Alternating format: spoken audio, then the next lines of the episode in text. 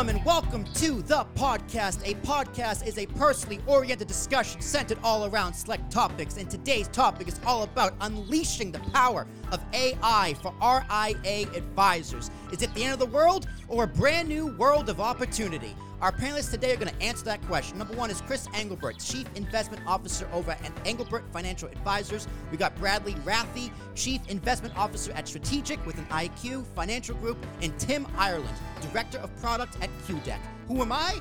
I'm Will Tarashuk, the founder of Willie T Productions, a professional podcast host, and your humble moderator for this panel. So let's not waste any more time. Let's talk some money, talk some tech. Let's cool some nerves. This whole AI thing can be kind of scary. So, without further ado, let's get right on into it. Gentlemen, gentlemen, gentlemen, gentlemen, this has been a long time coming, and I am so excited to be here with all of you. So, Chris, Brad, Tim, welcome to the panel. Welcome to the moder- uh, the panel, moderating, whatever we want to call this. I call it a podcast. Some people call it a webinar. It really is the same thing. So let's please just start off, introduce ourselves. We're going to go around the horn. Chris Englebert, kicking it off with you. Yeah, Chris Englebert, Englebert Financial Advisors. Brad. Brad Rathe, CIO of uh, StrategIQ. And Tim, you are a tech man. Absolutely. And um, your background is in uh, research as well as product. Excellent, excellent. So we're here to talk all about AI in the RIA space. So let's just kick it off right there. Gentlemen, are you currently using AI within your RIA? What is your current relationship with AI? So, Chris, Mr. Englebert my friend. Sorry, yeah, uh, it's something that uh, we've been very excited to explore, and uh, probably over the last 18 months, uh, we've really been dabbling in it, and it's accelerating in the last probably three to six months. Uh, I really think there's g- going to be three areas. I mean, from our use that we've been using it, um, you know, the big three areas are going to be client communication. Uh, we happen to use a product that we stumbled on last December, a company called Levitate and they have quickly integrated AI uh, into their marketing. Uh, so Levitate basically uh, is an off-the-shelf way to get you know emails out to clients uh, and prospects very quickly. It kind of circumvents uh, you know some of the other products there where people end up uh, when you market, you have stuff going to your junk mail. So Levitate uses your actual own email address, and it's a very interesting you know product from that standpoint but they just upped the ante a couple of months ago. Uh, they added a uh, uh, ai feature that if you're looking to write your own email about maybe required minimum distributions or you know what's going on in the markets you can write a couple of lines and the ai jumps in and literally helps you with writer's block because you know hopefully most investment advisors are much better investment advisors than they are uh, you know, authors. So it's really helped me from that standpoint. Uh, you, you know, overcome like, hey, I got to send out an email and I want to talk about this, and all of a sudden it helps to fill in, you know, what I want to talk about. And of course, we go in and edit it. So I like it from the marketing standpoint as well. All right, and Brad, like ChatGPT, that's pretty much the main AI tool I think most people know.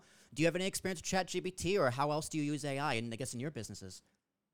I have used it. Um, so I have about 30 plus years of experience in uh, the investment. You know, we started off in alternatives, moved to consulting on alternatives, and then I've been in the RIA business for about 10 years. I actually wrote neural nets back in the early 90s, and we did we really it's kind of the early part of what kind of chat gpt is and realized from an investing standpoint it really wasn't you know the best you know ideas However, we have used ChatGPT. You know, I think the generative AI is extremely powerful. Hmm. You know, we've used it a couple different ways, but obviously there's a bunch of pitfalls to it, and we're going to talk about that today. We are using it, uh, and I, I'm more with Chris on. It's more on a communication. We've done some on the on the investment and putting models together and some of those things, uh, and we can talk about that a little bit later. But yes, we are we are using it. I think it's you know of in the last 30 years, what are some of the bigger changes that we've seen in the last 30 years? I would put it up there as I think one of the more important um, directions to go, and creating should create incredible efficiencies if you if you use it in the right way. Yeah. Well, I want to I, I want to jump on something that Brad said there because you know I equated to you know when ETFs came blowing onto the market, uh, you know all of a sudden ETFs are here and RIAs are like, how do we use them? And now you, every RIA practice out there is using exchange traded funds to create uh, portfolios for clients. And I, I, see the same thing happening, uh, you know, with AI. That it's a it's another tool in a toolbox. Uh, probably one of the best tools I've seen in the last ten years. I mean, it's definitely a tool. And I think when Absolutely. new tool gets introduced, it also brings some fear. But, you know, Brad, you kind of mentioned it that 30 years, right? It's kind of evolved over time because it's kind of like to me, it's, it's what's old is new again. So, Tim, you being the tech guy, you know, AI is new, but it's newer. Like I think of social media algorithms, right? Yeah. That is literally an AI telling you what you want to see and hear every single day. So, is Absolutely. AI really this brand new thing, or is it just a new adoption on an old technology? I, I think that's a fantastic question because if we look at the research that's led to this modern kind of explosion of large language models, which is the technology behind things like ChatGPT and a lot of the things, including some of the technology that we've built at Qdeck, it really isn't you know, something that's kind of come on the scene in the last few years. It's more the culmination of research, excuse me, of research that's been going on for decades. Uh, you know, it really, um, this most recent kind of evolution has its roots at least going back to around 2010. Um, but and you can even look back to the early 2000s and some of the kind of deep belief networks. Um, there's a guy who's been in the news recently, Geoffrey Hinton, uh, who contributed a lot of the early research there. I think to summarize, it really is not so much that this technology is brand new, but that in terms of the usability, in terms of the interfaces, in terms of the capacity for someone who's not a scientist to interact with it, it's reached above that threshold where now it's useful for a much broader variety of professionals than it used to be. Isn't it too that the like NVIDIA and some of the technology just wasn't there? Right? I mean, isn't that a bit of it too that we finally kind of moved beyond and Nvidia and some of these other chip makers have made it so it's available yeah. to everybody because otherwise even the cost of these things is crazy but it definitely it's starting to come down you have that exponential curve of what used to require a supercomputer requires a server what used to require a server requires a workstation what used to require a workstation will run on your phone and the next step is quantum computing. But that's a conversation for another day. Tim, you and I can absolutely that in another time. But let's swing Definitely. it back to RIA advisors and just investing in general. Because really, AI, what people say, it's a time saver, and that is both a good and potentially a bad thing. So, Chris, you using AI, how much time does it really save you in your day to day, and what are the costs and benefits of uh, costs and analysis and benefits of all of that? Yeah, I mean, you know, they always say they only, you know, they only make so many hours in a day, which is true. And I, I've run into advisors working 10, 12 hour days. And, you know, I'm like, what are you guys doing? Um, you know, I, what, what I look for it as, like I said, from a marketing standpoint, if it can save me a half an hour, 45 minutes writing a proposal or writing a marketing piece or back testing, you know, an investment model, you add up 15 minutes here, half an hour there, you're getting back three, four hours a week at least is what you're doing. Uh, and, and I think that's why, you know, the financial services industry is looking at it because if you, you know, we have a small team at our shop. There's three of us. Uh, we're managing just over $100 million. I believe that without adding any additional you know, I hate to say this, human bodies, it would be very easy to, you know, easily manage 200, 250, 300 million uh, as a small practice. And again, it's because AI, you know, like Tim said, it, it's kind of getting integrated in every aspect out there, whether it's marketing, uh, you know, client services, uh, you know, portfolio management, just that extra, you know, 15 minutes to a half an hour a day, you know, really adds up as far as an advisor goes. Well, we definitely. Oh, sorry. No, go ahead, Tim, please. Just uh, to jump on that, you know, I think at least from our perspective, kind of building tools for advisors at Qdeck, you know, we think of it as extending your capabilities. You know, like where can we save you time, or where can we take a process that would normally be tedious, that would normally require like learning how to use a specialized tool how can we take that and make it something where you can come to a brand new experience, use it on the first time, and get a good result?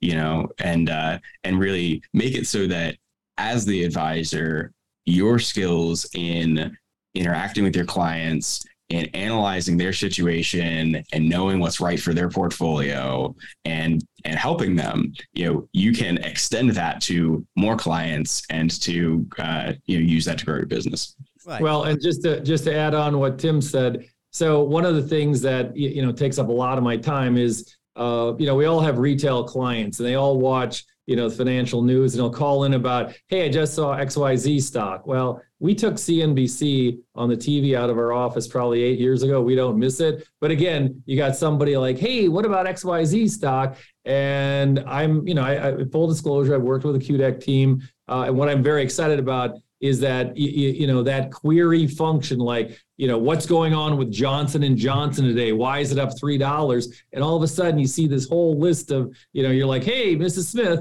here's what's happening with Johnson and Johnson today. I mean, it makes you look a lot smarter, but again, it's a tool. So rather than me saying, let me call you and get back, I can be like, hey, here's what, you know, what's happening with it, you know, today. I, I think that is probably the most understated and to me, one of the most valuable aspects of what's going to be happening with, you know, AI.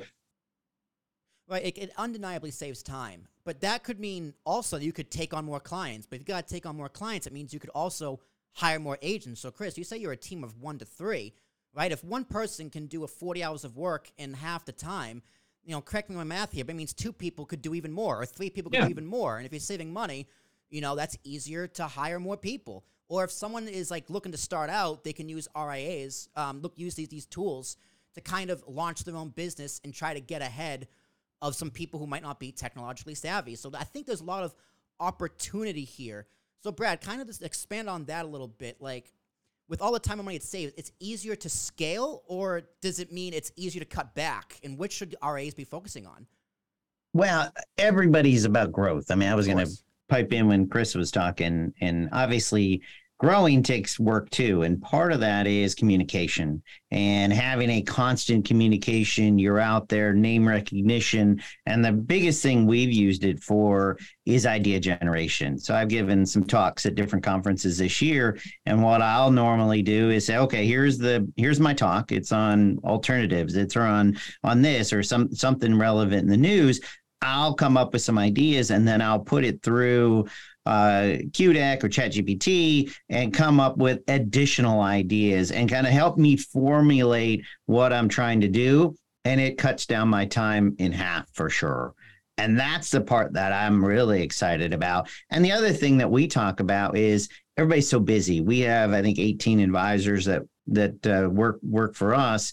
And having them come up with ideas to have talks about or writing papers or is really a challenge right? There like like chris is saying everybody's already working 50 hours a week. Do they really want to come up with a paper that we want to do a white paper on or or this subject?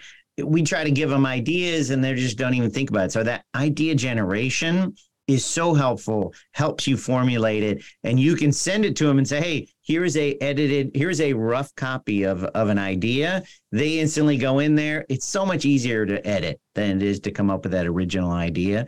And ChatGPT or Qdeck does a phenomenal job, and we can uh, we can talk about maybe Tim wants to talk about that difference between coming up with that idea generation in a chat gpt versus the Qdeck and what those differences are and i think that's incredibly yeah. important because i know we're going to get to compliance and everybody loves compliance mm-hmm. including me yeah and but we can talk a little bit about i don't know Tim, you want to talk a little bit about jump that? in there a yeah, little bit in. too. He, he, said the buzzword. He said he said Qdeck. So please, Tim, explain, explain what all no. that is and what, yeah. what the tool is and how it works.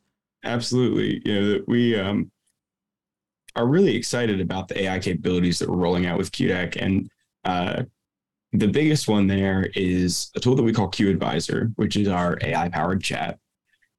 And what we focused on with that experience is instead of like fine tuning a large language model to give, you know, a finance flavored uh, chat experience, really honing in on the connection between the primary source information and what you get as a user when you ask a question because we want to build a tool for professionals like Chris and Brad, where when they come in, they ask a question, they get an answer, that has a direct connection to every source that was used to compose that answer. You know, so I come in and say, what happened to Johnson Johnson today? It's going to show me this is the Reuters article that said that, you know, Johnson and Johnson acquired so and so, right?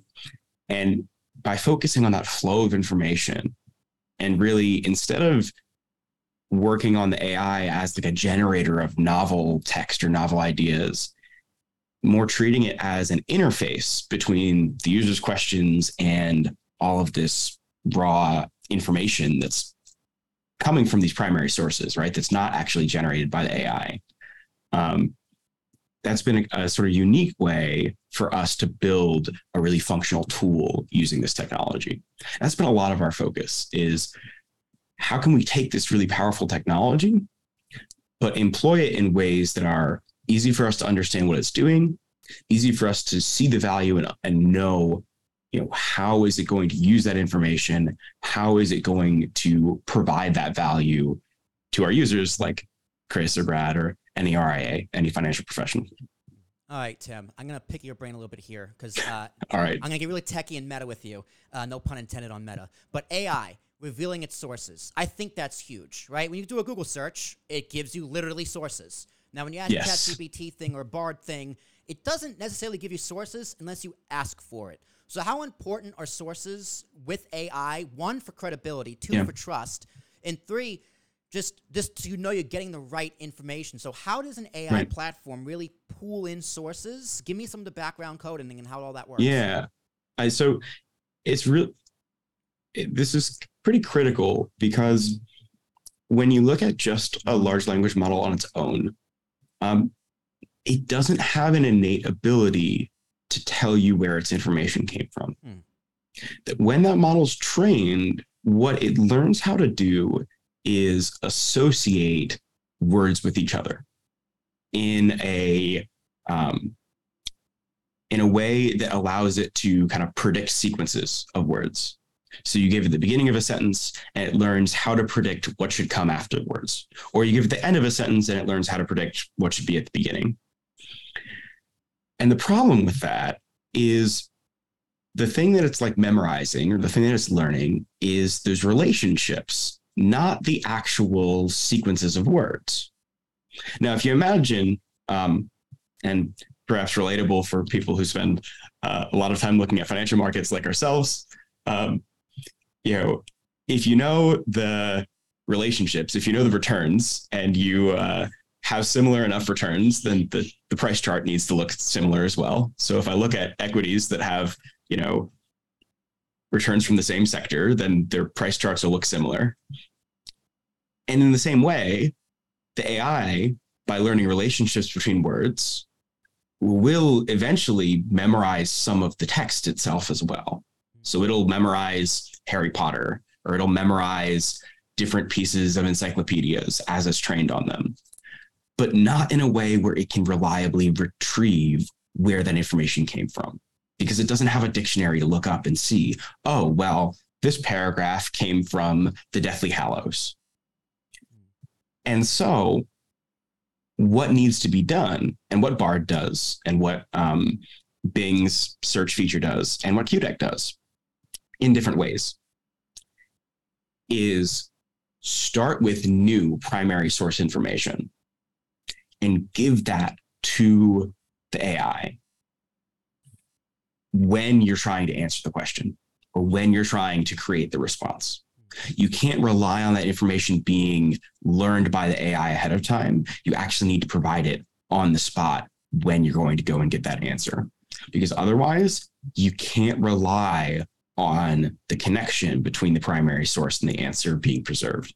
Well, how, and so that, how does define yeah. a source, right? Because if like if, if it right. pulls from like a lot of the big names, right? Like you hear the ter- mm-hmm. industry term, um, yeah, authoritative news, right? But so how does it source all those out? Does it also include like independent sources? Because sometimes the, the independent, that's a great the, question. The trustworthy sources are wrong. Like if if yeah. it gives me something Jim Cramer says, I'm going to go the other way, right? so right. how does it source out? Um, that's like, a great question. New sources. And Chris, I want to flip for you to, to um, rebut that. Mm-hmm. Like when you're looking at these sources, do you want independent sources? Do you want to be stuck in the CNBC, Reuters, and all these other sources? So how is one? How is it source out independent news? And Chris, you as an yeah. RIA, do you want to see that independent news as well from your AI? I was gonna say so. I'll, I'll and I'll I'll give the the answer for how Qdeck does things and and uh, right now our approach is you know eventually we would like to be able to tell our users this is the consensus from a bunch of different news articles.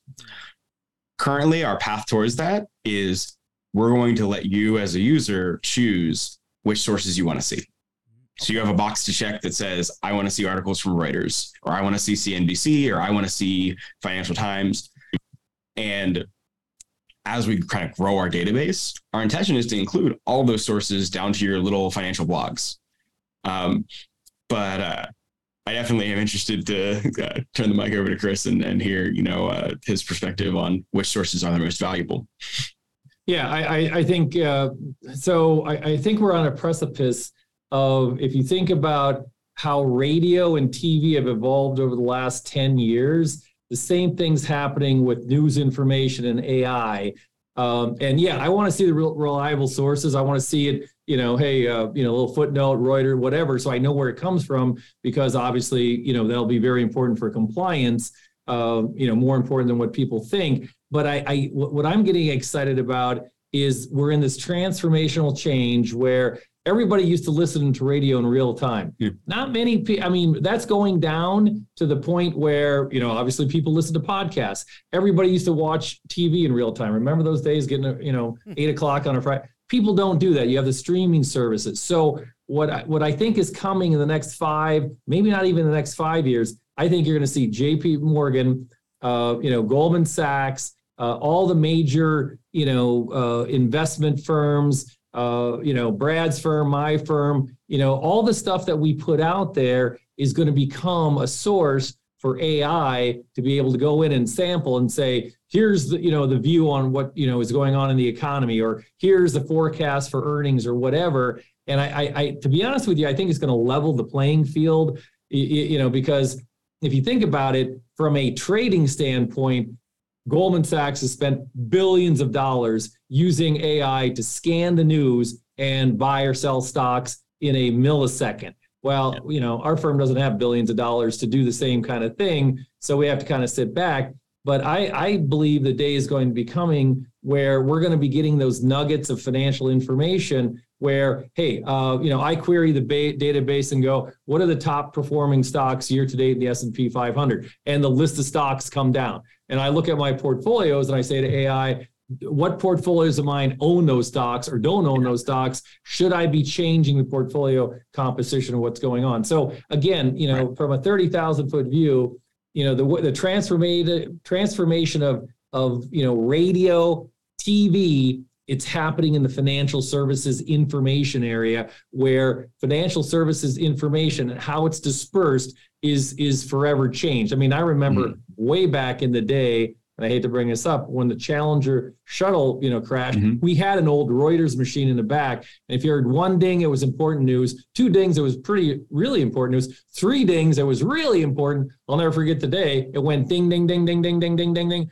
Well, I think what you're going to be able to do in a not so distant mm-hmm. future is like, hey, I want to know this is right. the largest holding at our RIA firm across all of our clients. I want to know every news item that comes on this ETF or this stock or you know whatever. So i can be like hey do we sell? Do we buy? You know what do we do with it? So again that change is rapidly coming. So you'd like you'd almost like the ai to be able to tell you which sources are relevant and which ones yeah. are going to give you the best information Oh yeah, because right right now what's happening is again we make fun of Cramer and there's an inverse Cramer fund out there. But again, that's that's where most people are most retail investors are getting their news. So when they call me up and go, Cramer says to buy this, I'll be like, okay, I can tell you where the source is from that and what happened with it. I, th- right. I think we're talking that internal knowledge management and you yeah. hear Morgan Stanley's going that direction. Mm-hmm. I saw the uh, CEO PIMCO recently had a conversation with him. That's what PIMCO's doing. They're internal that they can uh, ask any question. They can look at all the different reports, and I think that is probably the next level up. And I know there's some things that uh, Qdeck is working on as well that you can have your own internal uh, knowledge management. And so, but I'm like Chris, I want to see it all on election night. Let me tell you, I go from CNN to right. MSNBC to Fox. I want to see it all. I want to understand where the polls are and kind of how we're going to navigate it. It's amazing watching on election night. You think it's a completely different election, right? You, you go right. in on listen right. to Fox, they're saying one thing, you're going to MSNBC or whatever.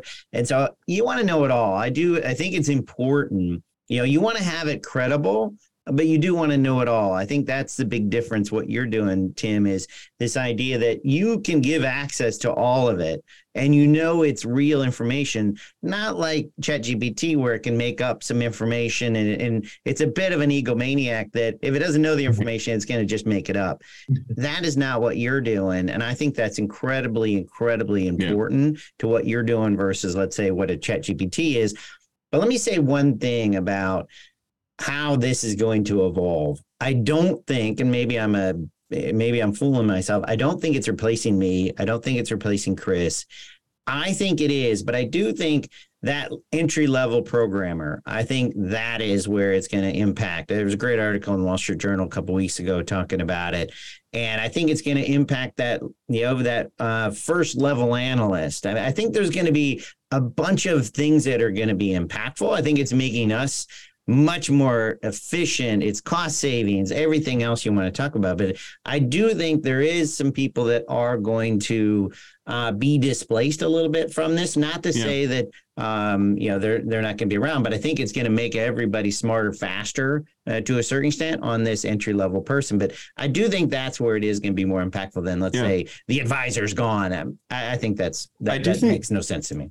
No, I totally agree. I think you do have to have clear eyes with it um, you know, is that we don't see it um, as replacing professionals and people with experience, but it definitely can take over the responsibilities of someone who is junior, where a lot of the work that they would be doing is the more rote stuff.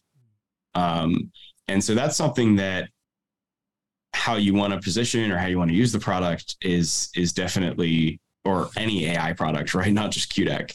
Um, is it a training tool to help accelerate that person up to a more experienced level?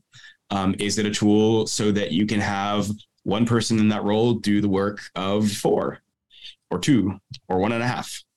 And where, um, where, are those people going to be in like three to five yeah. years, right? It's like the, these entry level people learning this tool, three to five years where are they going to be and how is that where they're going to be affect wall street? Because at this next generation of investors or advisors right they're going to be advising on the future. So what does that mean? Like with all these ai tools how is that going to one level the playing field and two where they're going to how is it levels it out where are they're going to be in three to five years? Well i, I actually think uh, just to address that it, it's going to help them with their learning curve. I mean I, you know brad might attest to this. I, I think you got to be in this business at least 10 years wow. to be able to figure out you know some of the you know connections between you know what's a pe and what's the convexity of the yield curve and all this stuff and you know so i, I think for the new advisors it's going to help shorten the learning curve dramatically uh, you know, as far as introduction to the technical terms, introduction into the relationships between, you know, the, the, markets, currencies versus fixed income versus equities. So I, you know, I see it as a positive because, you know, nowadays to sit down, you know, I, I, I kid, you know, about my kids going to YouTube University, uh, but you know, I, I see this where you can say to a young advisor, I need you to learn about you know, you know, the energy sector and what the earnings forecast for the next couple of years is. And the person, instead of taking three days to figure it out and and read up and do some research, can come back to you in three hours. And I think it's going to help the young advisor, you know, really shorten that learning curve, which you know, it's a long learning curve in the financial industry. I'm still learning every day. So. so, so let me ask you this, Chris. With the YouTube University, right? I use YouTube University. YouTube University mm-hmm. is phenomenal. Yeah. So if I can use AI or YouTube University, why do I need an advisor, right? If, if tools like this are so handy and useful, is this something that the public can use or why why should an AI uh, an RIA use this as opposed to general public and how is that going to make them both the client and the advisor get ahead? Yeah, I think you're onto something. Uh, you know, because a lot of people have asked me the same thing, and I always draw the analogy. We're getting into NFL football season. Training camp starting this week, and I always say to people, when you watch a professional football team and you see there's like 50 players on the sidelines, but there's like another 50 people on the sidelines. Those are all coaches, linebacker coaches, wide receiver, quarterback coaches, etc. And so, you know, the the robo advisors. You know, could this be the next? Generation of robo advisors? Probably, sure. Uh, but you got to remember the investment markets uh, are extremely emotional. They're extremely psychological, and you know we saw that uh, during the global financial you know crisis, and we saw that uh, you know most recently during the pandemic, where a lot of people literally you know sell at the bottom and buy at the top. So I, I you know again could people do it themselves? absolutely. But I always have the phrase that even world class athletes have performance coaches, and that's what we are as advisors. Yeah, it comes back. I think it comes back to what do we do, right? What what is it? What's the value of an advisor? And I think there's no doubt we do this 50 hours a, a, week and we know a decent amount about the markets and what's going on and obviously the emotional side like chris was talking about i think that's incredibly important and obviously the tax management and the estate planning and all those things that's what we do. The investment part is obviously a piece of it. And to me, I think it's an important piece.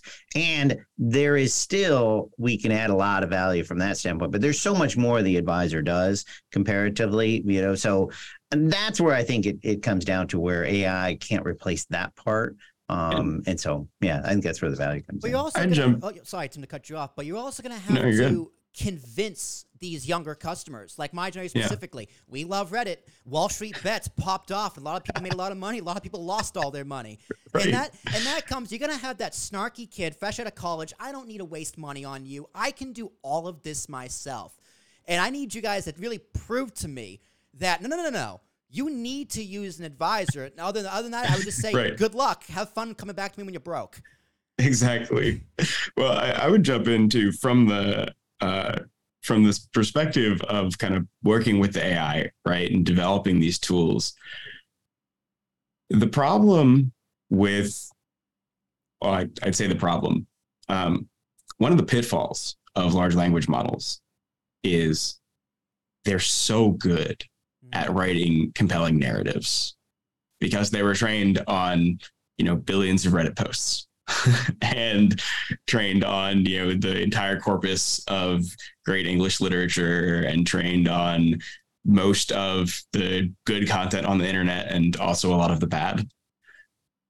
And so in my opinion as someone pretty close to the technology is they're nowhere near ready to tell you what to do with the information. Hmm. This so, is a tool so that's you, when you were designing yeah. if you're designing a tool like this, do yeah. you keep that in mind? Like when you're designing a building out a tool like Absolutely. this, do you, do you, think I might ruin a whole industry, or do you think I don't want to do that, no. man? I don't want to be Oppenheimer.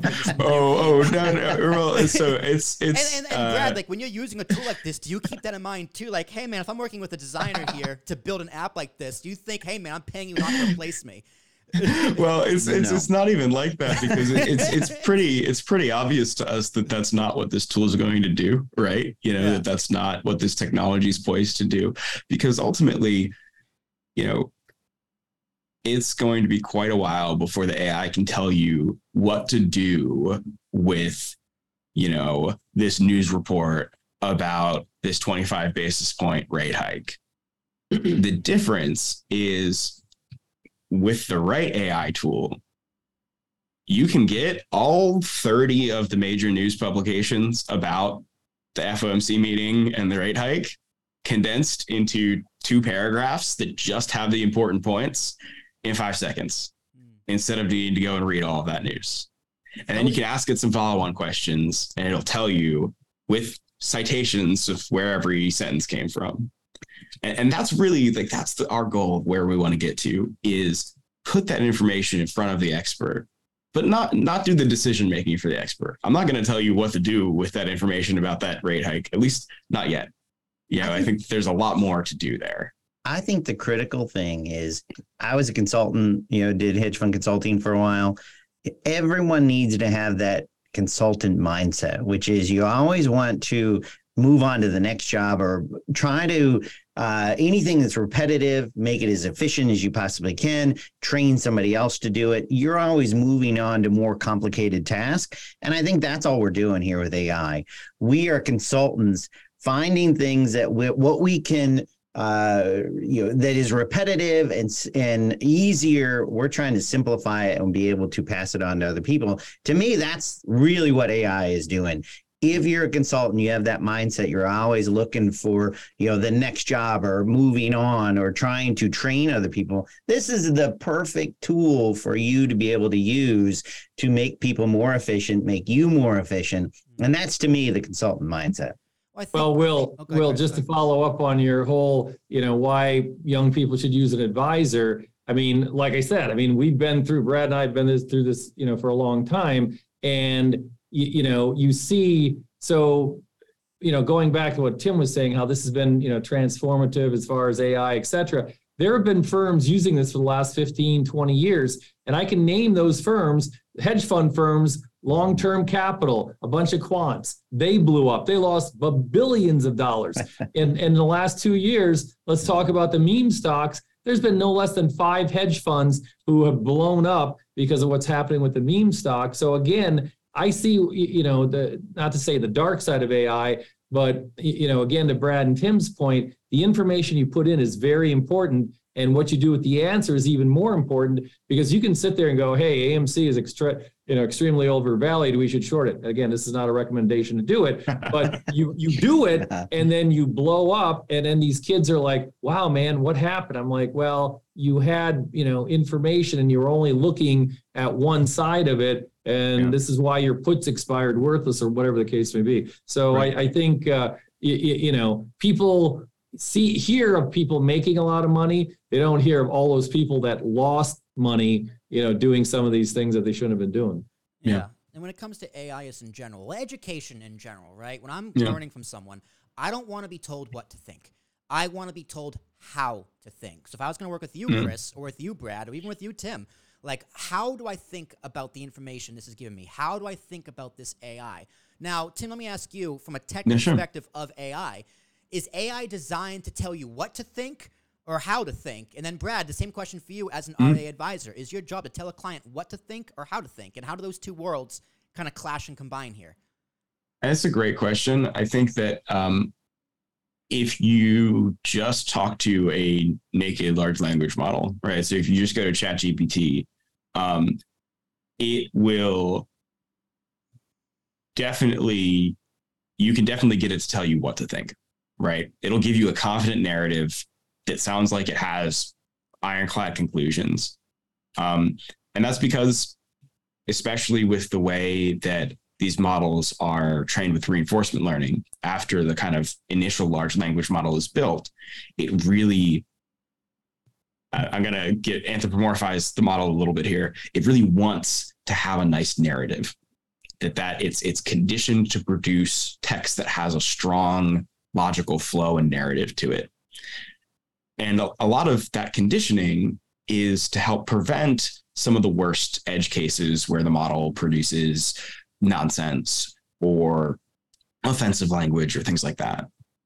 And so, because of that conditioning that's been baked into the model, it will be very confidently wrong and it'll sound really compelling. And so, a lot of our engineering has been trying to move away from telling having the model tell you what to think and more having that structure of here are the facts and how you can put them together. And if i understand you correctly that's more of the how to think you know is here are the different pieces that are true right? We're going to draw them directly from the primary sources show you a connection to the primary source.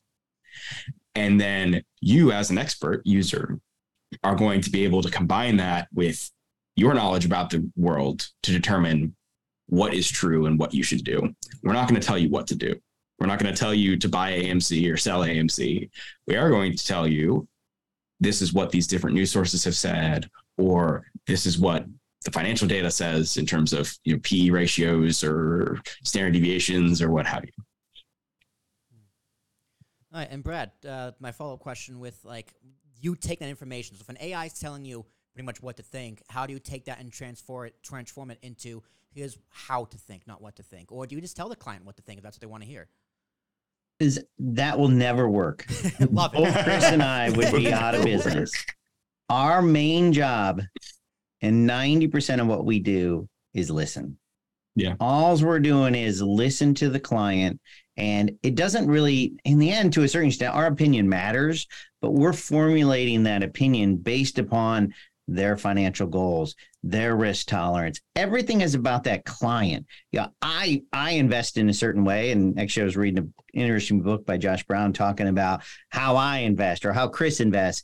Yeah, there was a book about it that was interesting, but it doesn't really matter how I invest to a certain extent. They need to know our philosophy of how we do things, but in the end, it's all about that client. And I think that's the difference. You can ask great questions of AI if you've listened to what's going on and it can give you some ideas and you know, i want to definitely get on the model development side because i know chris mm-hmm. and i both have kind of worked with that a little bit but it's really communication. It is that client their risk tolerance what they're doing. That's the most important part and that's where i think this idea of where the advisor really you know plays a role in, in this this whole ecosystem. Right. Well, I think Oh, that I think to jump on Brad, you, you know, again, I go back to you know how ETFs have become transformative for an RIA.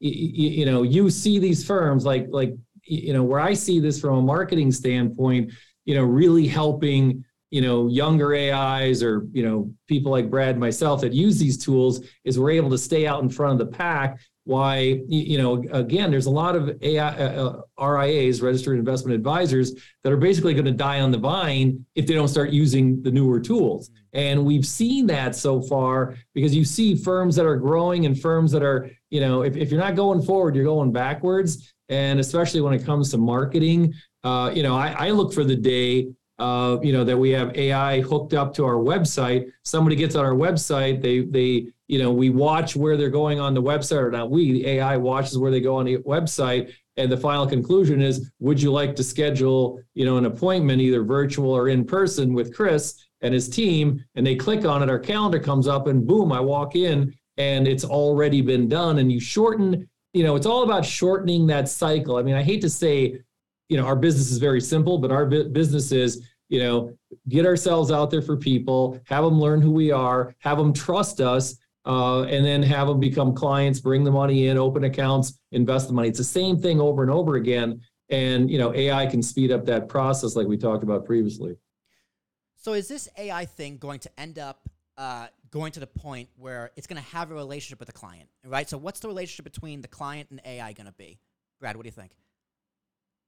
Sorry i was reading the question one more time will i was reading the Is this- questions is that were this coming like this, through What's explain like the relationship between the AI and the client, right? So is will the AI have a relationship with the client? I'm not I'm not talking about like the movie Her with uh, uh like the the, the, the the voice and what's his name the Joker Yeah. guy played the Joker, but I'm talking about like an actual relationship with their money, right? So how is the A- client and AI gonna have a relationship? I don't think in the end the client sees it. I mean, I, there you really, um, I think gets back to this whole compliance thing. You know, do you need to tell a, a client when you wrote an email and it was written by AI? Do you need to say that AI wrote this email back to you? And you're seeing it with doctors. Doctors are already doing it with this idea. I know in, in uh, out in Arizona, they're they're doing it already. That client asks a question, AI actually, you know, it it'll pop up with a response back to them, and then it does say at the bottom that AI generated this, but I did confirm that the information is good, Hmm. and then you send it. I don't think this rogue all of a sudden AI is writing everything, and we're just at the beach, right? I mean, Chris and I just kind of we're done, we're good. You know, I don't see that. I think it's really. I think you still have to have a professional in the middle and Yeah. trying to interpret these things. I think it's incredibly important. I would love to go to the beach, you know, more often, but I don't think that's happening. Yeah, I really, I really don't. Now let me tell you, I was Yeah. there yesterday. Now the back of my the back of my neck is all red. So the beach can be a little overrated. But you, you touched upon you touched upon um, disclosing disclosures. So let me ask you, legally or morally, because it is. Let's be honest, AI is still the wild west. Do you, as an RA advisor, have to disclose that you are using AI when you source information to your clients? And Chris, when you're using AI, do your clients want to know if you're using AI, or do they, are they indifferent? Uh, they're mostly indifferent. I mean, I think there's this vague notion of, you know, the average retail client's like, hey, what is AI? And, you know, they want to know you're using it. And then, of course, if you go into in depth, you know, like how we're using it, the eyes glaze over, like, okay, I'm talking about the convexity of the yield curve at the same time I'm talking about AI. I, I think it's more results driven. I mean, clients are, are, are looking for advisors who are going to communicate with them on a regular basis, know that they care about them, schedule meetings, review their portfolios, understand, you know, like Brad said, you know, what what really their needs are uh, you, you, know, you, you're you've got their money. You're trying to manage their money so they can live off of the money, and it's always a nebulous question. You know, how much money do I need, and how long, you know, before my money runs out? So they don't. I, I don't really say see them caring that much. They just they want results is what they want to do, uh, and I think that's more important than anything else. And I think again, going back to at the start of the you know uh, the podcast here, it's another tool in the toolbox uh, I think it's one of the most exciting tools to come on in the last 10 years. And I think, you know, it's going to continue to grow and evolve, like Tim pointed out.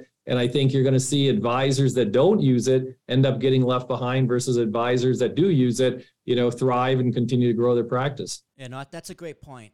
Like, I don't care if you use it. I don't care if you disclose it. I just care that it works. At the end of the day, I want to see my portfolio go up and right. not go down. So if you're using AI, great. If you're not, also great. But if it's going down and you're lo- using AI, you know, that may make someone angry. And then like could they could they sue? Could they sue if like you're using AI to get my information? Now, in this, those if there are any laws against, I'm assuming there aren't, but the laws that already exist, yeah. right? If someone someone can't sue you, or at least they can try to sue you for bad information, that information came from AI. Are the current laws on the books going to protect you from that? Because so, it's like invest at your own risk. So please, Tim, go ahead. Yeah, I can actually jump in there a little bit, and that's something um, I see a question in the Q and A also uh, asking about product and service that we offer. That uh, uh, avoid making this an infomercial, but if you go to uh, Qdeck.ai, you can see all about um, the product that we offer at Qdeck. And uh, in our AI powered chat service, where you can get information about the news and about financial markets, um, we've taken a lot of care to make sure that every piece of information there is tagged to the primary source that it came from. And that's actually to avoid some of these very problems where when you have a piece of data, as a fiduciary, you want to know where did that data come from? And it could be a problem if that data was not honest, if it was generated by the model and not coming from a reputable financial news source.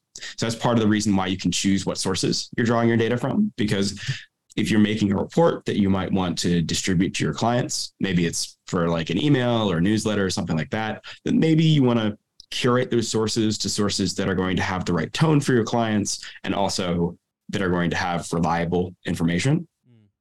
But ultimately, those are decisions that you, as the RA, are going to make.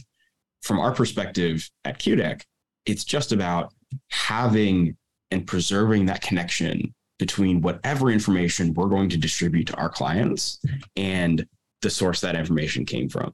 And we saw um, there's a pretty high profile case in New York of a lawyer who was using ChatGPT to do case research. Mm-hmm. And uh, without the kind of connection that we make in our tools between the primary sources and the output of the model, it's very easy for the system to hallucinate and generate brand new things. And so this lawyer was asking it about these cases that were totally fabulated, entirely, you know, not real cases at all. And it was confidently telling him about all of these things that happened in these totally made up cases.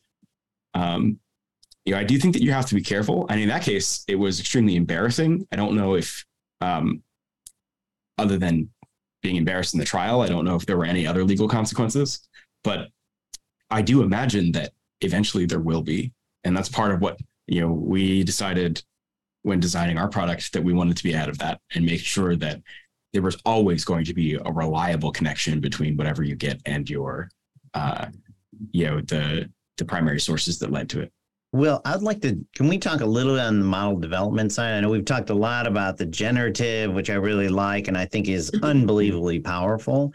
But I do think there is going to be some huge advancement on the model development side.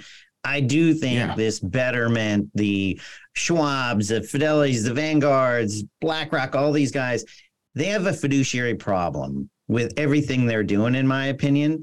They are not fiduciaries. They're using their own products. So they're making you put 10% in cash. I mean, they have all kinds of problems.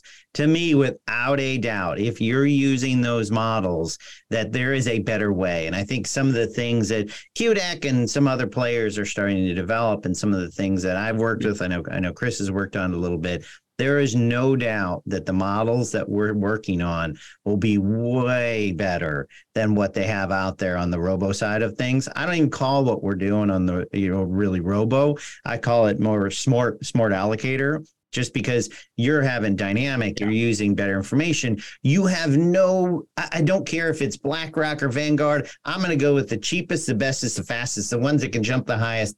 That's what I'm going to use all those other yeah. models out there, that is not what they're doing. And so to me, there is a lot of really interesting things going on on the AI side and the model development side. And you can ask it a question. I want to develop an income model that does this type of thing. And it can come back to you, say, here's here's an idea for model development, and you can start to work on it. And it just get again, idea generation. And it gets away from that. It really comes back to fiduciary versus you know what everybody else is doing. So I, I don't know, Chris, what you've done on it and what you think on the model development side. But I'm I'm super excited.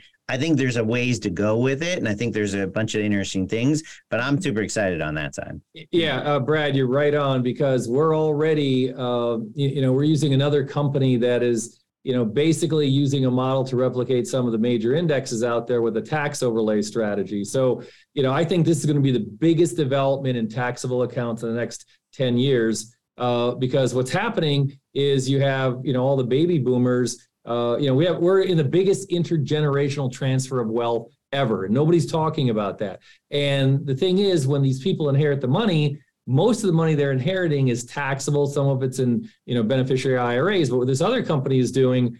Uh, and and this is and they're using some AI and also I think this is where the Qdeck product's going is uh, allowing the ability of the RIA to pull levers. So, because what I ended up doing just last week uh, is that they had, uh, you, you, know, their AI model was more oriented towards growth. When the client opened the account, I said that's what we wanted to do. You know, some of my work was showing that growth was undervalued, no pun intended. And now growth is really run. And I contacted them last week. I'm like, we need to pull the levers on the model. We need to go, you know, more in a direction of you know dividends, et cetera. And they sent me back a super side by side comparison that their AI product had generated, saying, okay, you know, here's what the portfolio is going to look like on a price to cash flow, price to sales, dividend, et cetera. And I know, you know, we've been working with Qdeck doing the same thing, allowing the advisor to pull the levers you know, at a particular time. And to me, the most important thing, of course, we got to get careful with compliance,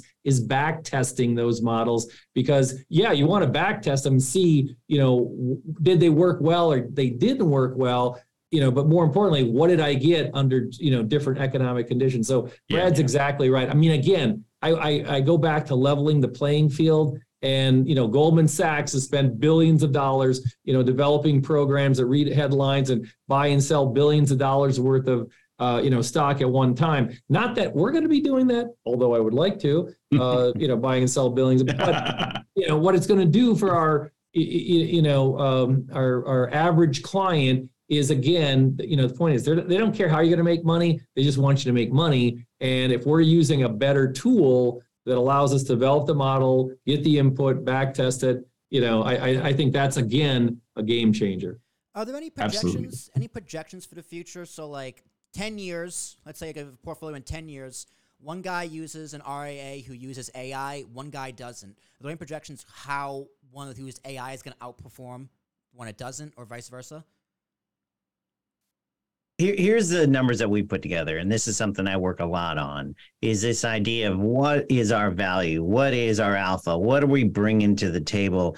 My goal is one and a half to two and a half percent over a generic, let's say, benchmark. That is my goal on an annual basis over a longer time period. There's certain years Last year we did a lot. This year it's obviously much tougher, as Chris would, would you know uh, was talking about earlier. But I do think that it has the potential of adding. It's an, it's not 500. I, you, I think you're fooling yourself with that. But I think it is has a potential of adding you know 50 to 100 basis points over what you're doing now. And that's all we're looking for. And 100 basis points over a 10 year period is a lot of money. And that's what we're trying to do with clients. In this idea that, oh, I want to, I want to make 25% every year. That's, that's not what we're trying to do. This is, we're not a hedge fund. We are trying to incrementally add things that can add alpha. And I think this is one of those tools that can add that 50 to 100 basis points. And that's what we're trying to do. I mean, it also depends, right, on the client's objectives, right, and how and how what the outcomes they want. They could be an aggressive investor, or they could be kind of passive and for the long term. Long term. So, how do different client objectives lead to different uses and outcomes of the AI? And if you can provide an example, that'd be even more the merrier. Well, I think, you know, Brad hit on it before. I mean, when you design a model and you say, okay, I'd like to, you know, pull off at least 4% income, you know, what's what's the input to that model? How much in fixed income, how much in dividend stocks, you know, what's going to be in that model? And then you can crank it, you know, you can dial it up. I like to use the, you know, term we're, we're you know, changing the dials, we're pulling the levers, you know, and and you know, rather than me manually sitting there, you know, looking at it on a hard spreadsheet, you know if i can go into ai and go this is what i'm trying to achieve and create this band of you know potential volatility uh, you know because everybody you know wants to make money in an up market they don't want to lose money in a down market but you, you know you got to be realistic and say okay mr and mrs client are you comfortable with you know drawdown? And you have to explain drawdown. Okay you got a hundred thousand dollar account. If you lose 20 grand are you going to be upset? Yeah i'm going to be upset. Okay you, you know uh, what can we do you know, to get your portfolio going up and to the right with as little volatility as possible. So, I, you know, again, I, I think AI changes that conversation because it allows the advisor to more quickly, you know, build or put together, you know, portfolio, whether it's ETFs, mutual funds, or individual stocks.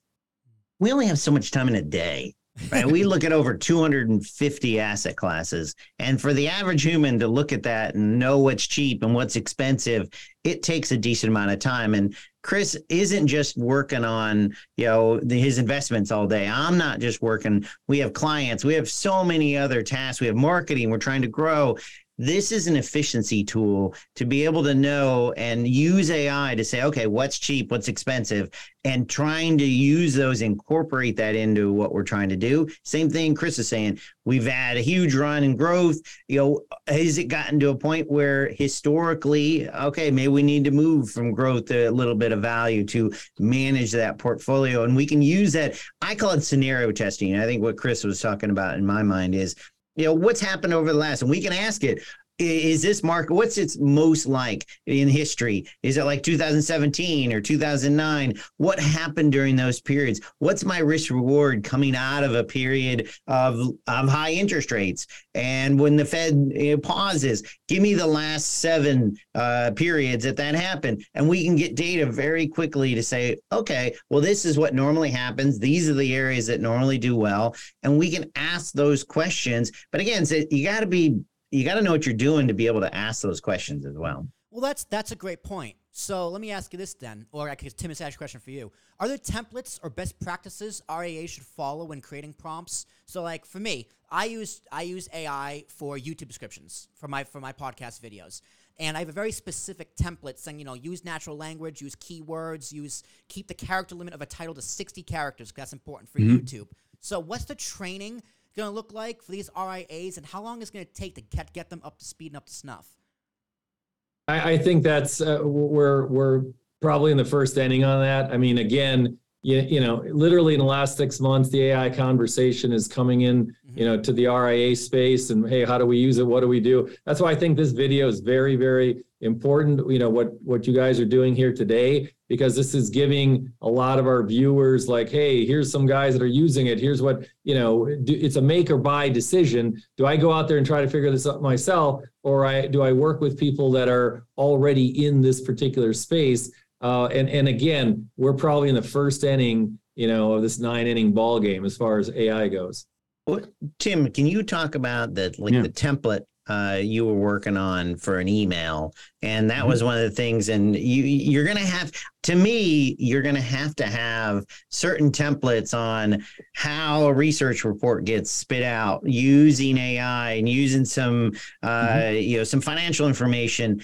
that's the part where I think they're still not there. And I think it, they're starting to. But this idea of you have to ask it in the right way to be able to get something back to say, I want an email that sounds like this. I want it sounding, you know, like uh, Jim Cramer wrote it or whatever.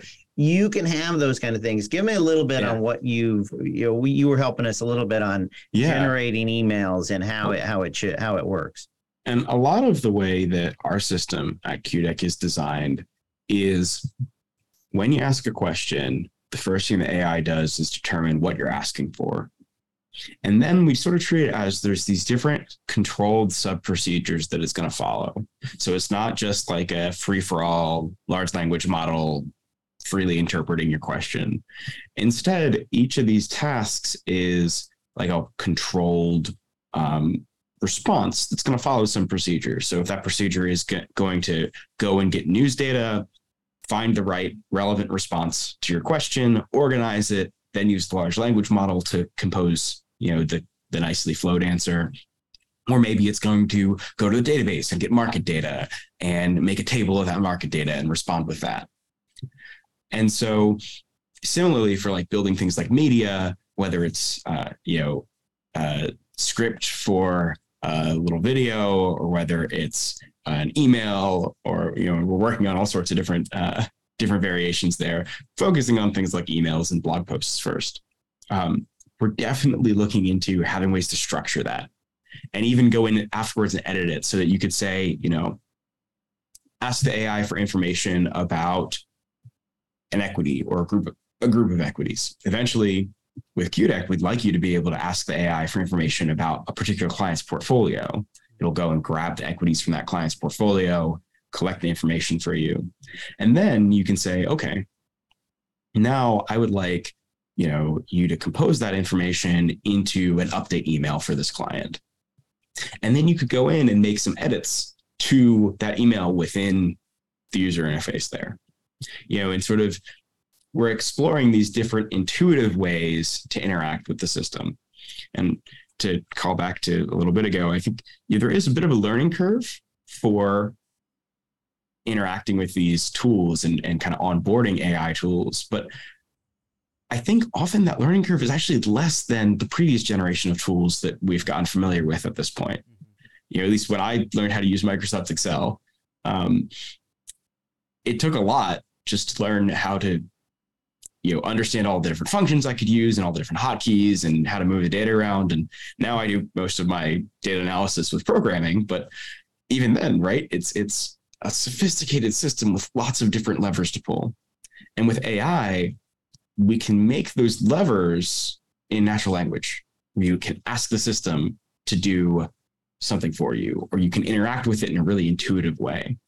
And so I think that we're actually in some ways going to be lowering the barrier to entry for the technology, at least for those firms and uh, you know for people like Chris and Brad who are are ready to adopt it.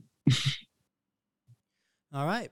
Um, ladies and gentlemen, I think that will do it for us. Let's do some closing thoughts. We've been going a little over an hour, gentlemen. It always surprised me how fast that goes. Um, so, Chris, final thoughts on AI for the RIA advisors, and um, what do you think? Yeah, I, I again, I, I hearken it back to you know what happened with ETFs. I mean, you know, the first exchange traded funds came out in 2000. And I'll never forget my peers going, "Why are you using those?" I'm like, "Well, because they track the index, they're low cost, uh, and they really help me leverage my time." You know, flash forward 20 some years later, and you know people are like hey uh, ai how are you going to use that? I'm like well it's going to leverage my time you know allow me to you know do my investment job better. So you know it, it's a transformative technology uh, you know that registered investment advisors you know will be embracing. We're still i think you know probably in the first inning of it. I'm excited to see where this goes but you know it's one of those things where uh, you, know, every time, one of the reasons why I got in the investment business, I, I enjoy my career greatly, is that you're always learning something new. Uh, and you know this is this is a new area and it's very exciting and and like I said, I look forward to see what it looks like in the next five years. All right, Brad, most exciting and impactful aspect of AI that's going to impact your practice. What do you think? Well, I, I think uh, Chris is exactly right. in this, what we do every day is we learn every day is different. I've never not, and to me, every day lasts about 15 minutes because it just you're always moving, but you need information. And so to me, this is a tool to get you information faster, makes you sound smarter, which obviously we all want to do. And to me, that's what it ends up being a phenomenal tool to make you sound smarter, look smarter, and also, you know, and, and, and create a, your day in a much more efficient manner. And so that, that to me is where it's exciting. Uh, so no, I'm, I'm excited where it's going to go, but I totally agree with Chris. We're in the first inning. There's so many things that we can do on the data side from generative to marketing and but it needs to be it has to come to a point where it's usable and I, we're yeah. we're we're getting close but i do think yeah. we're you know we're three to six months away i think from saying hey this is something that everyone's using tomorrow it's there today in certain use cases but what you're going to use in three months is going to be 10 times more compared to what you can use it for today i think all right and tim most exciting thing from a tech side, my man who go, who goes yeah. behind the curtain. What are you most excited for? Absolutely, and I think that um, I sort of see near term and long term applications, and the near term applications that excite me the most are just this ability to, in the same way that Google kind of cracked open all of this knowledge that was stored on the internet for us right? Where all of a sudden you could find anything and have it be in front of you in a couple seconds. I think we have a second wave here where, and obviously I'm biased because this is the exact kind of tool that we're building at Qdeck, right? But I think we have a second wave here where you'll be able to ask a system a question and have it retrieve that primary source information for you with the citations that take you back to that primary source and compose it to give you the answer, not in the form of links to websites, but in the form of just the answer right there. Um, yeah, I mean, uh, I guess uh, they always say that you need to be bu- um, building a tool that you want to use yourself. And uh, it kind of has already gotten to the point where anytime I get a little alert from interactive brokers that you know there's a news headline, the first thing I do is copy my headline over into uh, into Qdeck that I really do think that ability to collect information rapidly and see what's happening and then follow it back to the sources. And that's the thing that is really compelling to me in the near term. I think that that's a problem that we're solving in a, in a new a new way that's really unlocked by AI. All right, gentlemen, thank you very much for being here today. I um, thank you for letting me host this moderate this panel. It's been an absolute pleasure for me. But before we go, let's do one more time around the horn where we can find everybody. If they want to work with you, get in touch with you. Any plugs you want to share? Now's the time to do it. Chris Englebert, kick us off. Yeah, uh, you can go to our website, englebertfa.com. We have tons of videos on there you can watch. Uh, we have our contact information. You can also download my app for your smartphone by texting Chris E, that's C H R I S E, to 36260. Uh, I have a lot of content on my app. All right, Brad. sfgweb.com. Uh, you can you can see me there. I do a weekly podcast. Uh, you can see me, you know, hear me on those as well, and um, easy to reach out to us and uh, you know work with any, any of our advisors. All right, and Tim. And uh, we're on qdeck.com, qdeck.ai, and uh, You'll find all of our different media there, as well as information about the Qdeck platform and how you can use these AI tools yourself. All right.